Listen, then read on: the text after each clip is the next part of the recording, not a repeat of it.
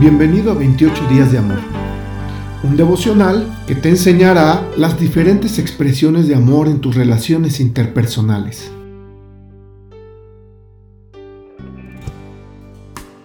Día 14.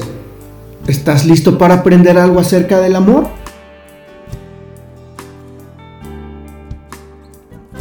Expresar amor.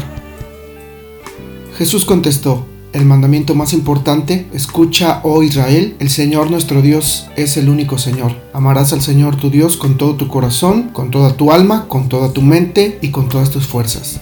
El segundo es igualmente importante, amarás a tu prójimo como a ti mismo. Marcos 12, 29 al 31. La palabra cristiano significa parecido a Cristo. Cuando se usó en el primer siglo, cristiano no fue un nombre elegido por los seguidores de Jesús, más bien fue el nombre que le dieron otros. Los creyentes basaban su estilo de vida en las enseñanzas de Cristo. Entonces la mejor manera de describirlos era llamarlos cristianos. ¿Qué ocurriría si los cristianos fueran realmente parecidos a Cristo? El mandamiento de amar es algo central en las enseñanzas de Jesús. De hecho, en los versículos que ya hemos citado, Jesús dijo que el mandamiento más importante es amar a Dios y el segundo amar a nuestro prójimo. Estos mandamientos superan a todos los demás, porque todo lo demás fluye de ellos.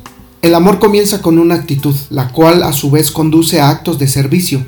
¿Cómo puedo ayudarte? Es una buena pregunta para comenzar. Hoy es un buen día para expresarle amor a tu prójimo.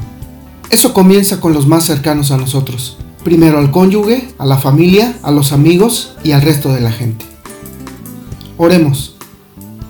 Padre, dijiste con claridad que amarte a ti y a los demás es lo más importante que debo hacer.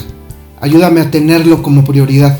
Permite que hoy le exprese a toda la gente que me rodea, a mi familia, a mis amigos y a mi pareja, un amor parecido al de Cristo. En el nombre de Jesús te lo ruego. Amén.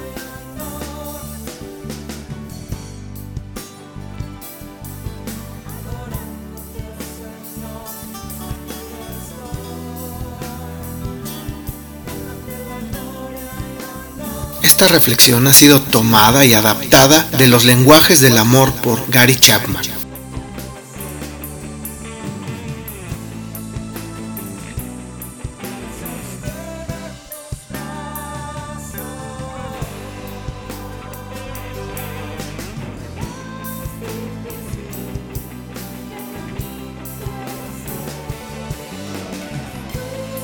Síguenos en todas nuestras redes sociales de Casa de Adoración Pachuca, un lugar de entrega total. Y recuerda que tu corazón es la casa de adoración.